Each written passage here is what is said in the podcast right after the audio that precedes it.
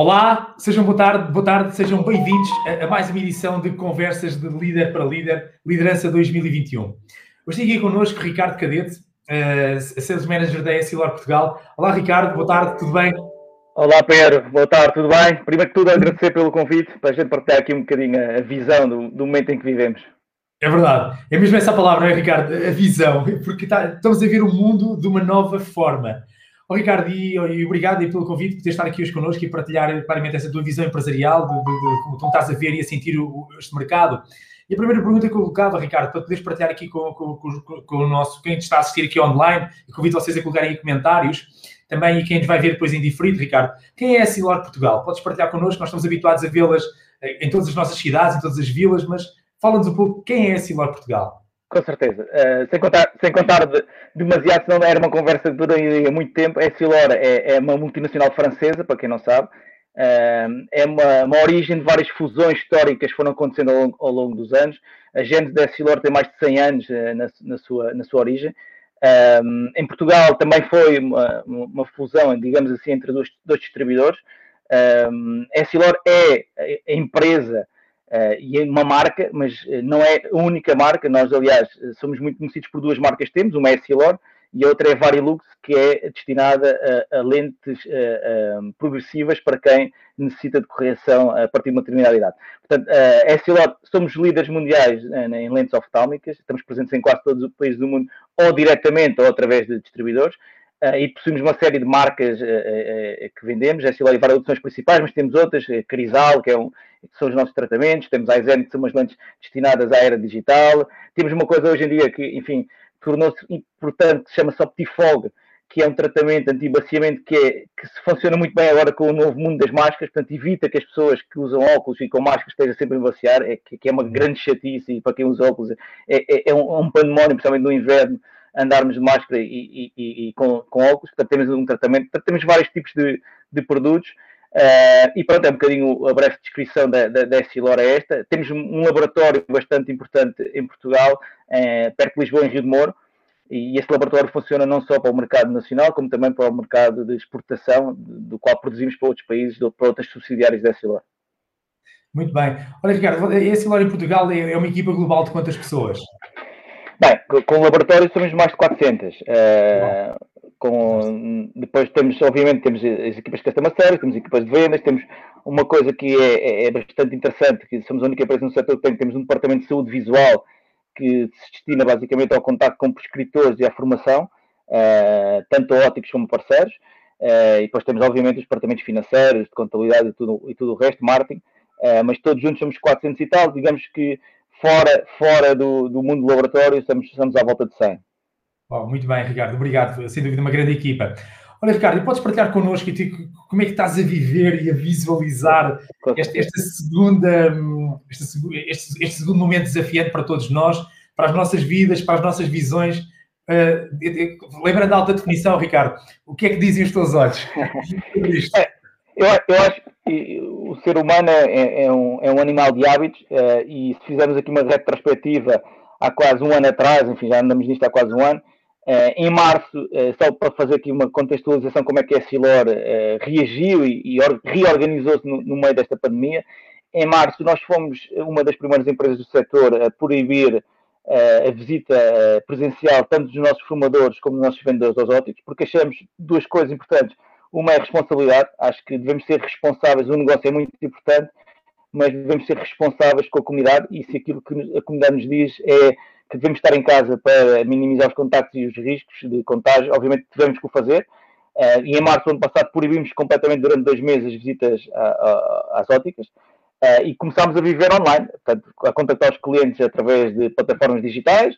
Uh, começámos a fazer uma série de webinars destinados à ótica, fizemos webinars relacionados com a parte legal uh, dos layoffs, para explicar aos nossos, aos nossos, como tu sabes, a, maior parte dos nossos clientes são PMEs e muitas delas PMEs familiares e precisam, precisam de alguma ajuda, algumas indicações nossas nesse sentido. Portanto, a nossa reorganização em março foi um bocadinho esta, tivemos dois meses praticamente em casa todos, depois em maio começámos a abrir aos poucos as visitas e agora, enfim, voltámos outra vez a casa. Estamos eh, desde, desde meio de janeiro, desde o novo estado de emergência, uh, novamente em casa. Obviamente o laboratório está a funcionar, mas as pessoas de, de, de rua, como é o meu caso e, e, da minha equipa, estamos em casa outra vez. A única grande diferença que fizemos, porque também vamos aprendendo, é que, uh, ao contrário do ano passado, onde foi, era completamente proibido visitar os clientes, neste momento estamos a fazer visitas uh, que chamamos reativas, ou seja, se o cliente necessitar da nossa presença para, enfim, alguma formação, para alguma, alguma negociação ou o que seja, nós estaremos presentes, não estamos a fazer é de uma forma proativa, estamos a, de forma proativa estamos a contatar os clientes por telefone e, e por meios digitais. Bem, Ricardo, obrigado. Eh, excelente forma, não é? E, e, acima de tudo, não é, Ricardo, é, é, essa responsabilidade social, não é? Que, pá, sem dúvida, quando, quando falas connosco, não é? E, e apresentaste assim, o número de anos que, que, a marca tem no mundo, não é, Ricardo? E essa vossa responsabilidade e essa preocupação, não é, Ricardo? De, acima de tudo, de, do bem-estar de todos nós como comunidade. Porque, ao fim e ao cabo, é, é para além, não é, Ricardo, de, dos vossos valores da vossa marca, mais do que o bem-estar da saúde ocular, é, é o bem-estar de nós, todos como pessoas. Olha, Ricardo, convido também a responder aqui mais de duas questões, Ricardo, que era, a próxima questão era, oh, Ricardo, como é que tu prevês os próximos seis meses? Ou seja, como é que tu vês os teus próximos seis meses? Olha, eh, dentro desta eu, área da saúde? Eu acho que há três palavras que, enfim, eu tenho utilizado muito no meu léxico na comunicação com, com, com a minha equipa. Uh, uma tem que ser a saúde, uh, e é realmente não só a saúde por causa da pandemia, como até a saúde ocular, e nós vemos que Uh, este é um setor extremamente resiliente, apesar de, enfim, obviamente, não, estamos em terrenos negativos como estamos todos e os nossos clientes também. É um setor resiliente no sentido de que a recuperação neste setor será com certeza mais rápida que outros setores. Por duas razões. Primeiro, estamos ligados à saúde, claramente, e segundo, por outro, outro fator que, enfim, é benéfico para o negócio e não é tão bom para as pessoas, que é o excesso de horas que neste momento estamos a passar em frente a aparelhos digitais, seja crianças, seja adolescentes, seja adultos, estão a dar-se conta de necessidade de corrigir a visão, porque muitos deles agora começam a chegar ao final do dia com a vista cansada. Portanto, aquilo que estamos a tentar fazer é um bocadinho dentro, enfim, da, da pandemia que vivemos, mostrar aos, aos nossos clientes as oportunidades que existem de produtos e de discurso que eles podem ter para a comunidade em geral, porque a gente sabe perfeitamente, e enfim, eu sou um exemplo tu és outro exemplo, todos nós, nós estávamos duas ou três horas ao computador, depois tínhamos reuniões, hoje em dia estamos oito horas em reuniões ao, ao computador, não é? Portanto, um, estamos, puxamos mais pela vista, mais dentro de casa, menos exposição solar, portanto, todos nós estamos expostos a mais, a mais riscos uh, de saúde ocular, saúde visual, e nós estamos a tentar dar não só uh, ferramentas de produtos, que já os temos, como também a questão do speech, de como é que os óticos podem abordar desta forma. Portanto, é, para mim, os próximos seis meses vão ser desafiantes, mas há aqui uma mensagem grande de otimismo, que é quando a economia começar a reabrir, este é um dos setores que vai recuperar mais rápido, já, já o fez ano passado e vai voltar a fazer, porque é uma necessidade da população. Nós não estamos aqui a falar de um bem supérfluo, estamos a falar de um bem de primeira necessidade. Aliás, se, se olharmos para o estado de emergência, as óticas foram consideradas uh, um setor de, de, bens de primeira necessidade, por isso estão abertas, uh, porque realmente as pessoas se virem mal uh, não vão conseguir fazer bem a sua vida. Portanto, estamos aqui numa dicotomia uh, entre, entre uh, o que é o, o, perigo atual da pandemia e o futuro que, apesar de tudo, vai ser positivo, porque, porque aliás, as vendas continuam a existir, continuam a haver consultas, visitas às óticas, as pessoas precisam de, de, de, uma boa correção para fazer bem o seu trabalho. Portanto, nos próximos seis meses, eu diria que o nosso grande objetivo é adequar as nossas equipas comerciais, os nossos clientes, das soluções adequadas para fazer face a este aumento que vai acontecer de procura por produtos para corrigir a visão. Sem dúvida. Olha, Ricardo, agora para terminar, pá, não resisto e tenho certeza que vou-me divertir a ouvir a tua resposta, porque quando conheci, quando trabalhei contigo, logo aquela visão que, pá, analogias que fizeste fantásticas com o mundo de futebol e com estratégias e, e com tudo, ou seja, nota-se que hum, tu não és um líder normal, ou seja, um, a, a, a, tua visão global do jogo e as analogias que fazes permitem-te, ao fim e ao cabo, potenciar resultados, que é isso que tu fazes. Ricardo, de acordo com a experiência que já tens de anos a trabalhar com equipas, o que é que tu achas que funciona? Com, com, ações que funcionam a trabalhar com equipas e ações que não funcionam, que não dão tão resultado a trabalhar com pessoas. Fala-nos disso. Eu vou dizer, Ricardo, contigo, contigo, desculpa só de parede, fizeste uma analogia com o Mourinho, ou seja, a evolução dele, ah, foi uma lição fantástica, estás a ver? Aquela coisa de tu contrataste-me para ir lá falar e eu aprendi, mas foi contigo. então, Vá lá, é, não, vou, não vou fazer analogias futebolísticas, é, mas, mas há aqui dois ou três pontos, acho que há aqui dois ou, ou três ideias principais que ficam e, e se calhar com, com, a crise são cada vez mais, mais importantes. Uma, acho que muitas vezes quando lideramos pessoas esquecemos uma coisa e, que é fundamental, que é a comunicação. Eu acho que, uh, e uma das coisas que temos vindo a fazer, uh, eu tinha reuniões, e continuo a ter reuniões, de, de, obviamente comerciais, mas tínhamos reuniões uma vez por trimestre, mais ou menos, hoje em dia temos reuniões semanais, obviamente diferentes, não é? Mas reuniões semanais porque é importantíssimo, primeiro, saber como é que estão as pessoas, até psicologicamente é extremamente relevante. Segundo, é, preciso, é, é importante partilhar feedbacks do que é que está acontecendo no mercado. E se calhar o mais importante, que é as equipas comerciais perceberem o caminho que nós estamos a levar. Uh, e se os vendedores, e isto é um ponto também fundamental, muitas vezes nas empresas, pela pressão do corporado, temos a mania, ok, temos que executar. Se não explicarmos bem o, o fim, o trabalho vai ser mal executado, não é? Portanto, este, este, para mim é um dos pontos principais, é explicar qual é o caminho, mesmo que às vezes o caminho seja tortuoso e as pessoas não vejam bem onde é que nós queremos chegar, explicar que, que estamos a fazer hoje é com o objetivo de chegar amanhã, percebes? Portanto, eu aí acho, acho, acho, que a comunicação é uma questão é, fundamental.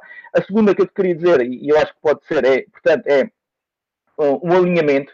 Temos que alinhar as pessoas. As pessoas têm diferentes velocidades, os vendedores têm diferentes velocidades, as vendas têm diferentes velocidades. Temos que os alinhar e normalmente corremos o risco e muitas vezes nas empresas alinhamos por baixo ou por cima. E eu acho que isso nem uma coisa nem outra. Acho que temos que alinhar, obviamente, não é mediana, mas temos que fazer, encontrar um, um, um ponto de equilíbrio entre todos para que todos estejam alinhados. E a outra, uh, obviamente, é ter muito claro quais são as prioridades. E, independentemente do Covid ou não Covid, as empresas comerciais temos, e eu próprio muitas vezes chego ao final do dia e faço as prioridades e vejo 10 prioridades e disse, não, eu, eu não estou bem da cabeça, 10 prioridades é impossível, vamos lá realmente ao foco. E eu acho que quando definimos bem as prioridades, não podem ser mais que três prioridades, para fazer bem as coisas não pode ser mais que três. Quando temos três prioridades bem definidas e tocamos as equipas e o mercado, o mercado percebe a consistência disso e as coisas acabam por acontecer. Portanto, eu, dir, eu diria que é um bocadinho isto, portanto, comunicação, a, questão do alinhamento e a questão do foco nas prioridades, que são, diria, três chavões importantíssimos, com Covid ou sem Covid, a parte da comunicação eu acho que o Covid vai aumentar, porque é, é, é, engraçado, mas eu hoje falo mais vezes com os meus vendedores, não com os meus reportes diretos, mas com os vendedores, eu falo mais vezes com os vendedores do que falava no pré-Covid, não é? Porque todas as semanas os tenho diante de mim, uh, em calls, e falo com eles ao telefone para perceber como é que as coisas estão. Portanto, e é muito importante no momento onde não há contacto físico, este, este aumento do número de vezes que falamos com as pessoas é, é extremamente importante para o, para o futuro deles e da empresa e dos nossos parceiros, obviamente. Sem dúvida. Ricardo, não resisto só a fazer a parte B da pergunta. Ricardo, e coisas que não funcionam? Olha, um, eu acho que uh, isto é mais, não tanto na gestão, mas na, na, elaboração de uma equipa comercial, eu acho que o que não funciona é que muitas vezes nós temos um vendedor ou dois vendedores muito bons. E quando vamos pensar ou recrutar ou formar, queremos que todos sejam iguais a esse, o que é um erro para mim. Uh, eu, eu, acho que é na heterogeneidade que está o, o, segredo. Nós podemos ter vendedores muito agressivos, podemos ter vendedores mais de relação, podemos ter vendedores mais analíticos, e é nesse equilíbrio sinceramente que as coisas vão, vão funcionar. E muitos erros das pessoas, tanto equipas comerciais como recursos humanos, muitas vezes quando estamos à procura, é recrutar pessoas iguais aos nossos bons vendedores, o que é um erro. Nós devemos procurar é perceber quais são as valências que não temos na nossa equipa de vendas e ir à procura disso. Portanto, eu acho que esse é, para mim, é, é, é um erro comum nas direções comerciais, nas direções das empresas, que temos que procurar evitar no, no dia a dia. Sem dúvida. Olha, Ricardo, foi uma conversa inspiradora. Muito, muito obrigado pelas partilhas que fizeste pela, pela visão clara com que partilhaste Obrigado. o teu dia a dia, o teu curto prazo, o teu médio prazo e também passado. Obrigado pela conversa, Ricardo, e, e obrigado a todos vocês que nos acompanham. Desejo-te as maiores felicidades para ti, para a tua equipa e para todos vocês que nos acompanham aí. E amanhã vou estar aqui também novamente o convidado. Temos aqui o regresso também de uma senhora, a Paula, a Paula da empresa Focor, que é uma empresa da área, de, da área dos químicos, eh, uma importante empresa no setor norte do país. Convido vocês novamente amanhã aqui às 14h30. Ricardo, mais uma vez, obrigado pela conversa, obrigado pelas partilhas Pedro, obrigado, obrigado a ti, a ti e obrigado pela esta iniciativa que eu acho que é enriquecedora para todos nós. Muito obrigado. Obrigado, Ricardo. Valeu. Até abraço. Obrigado.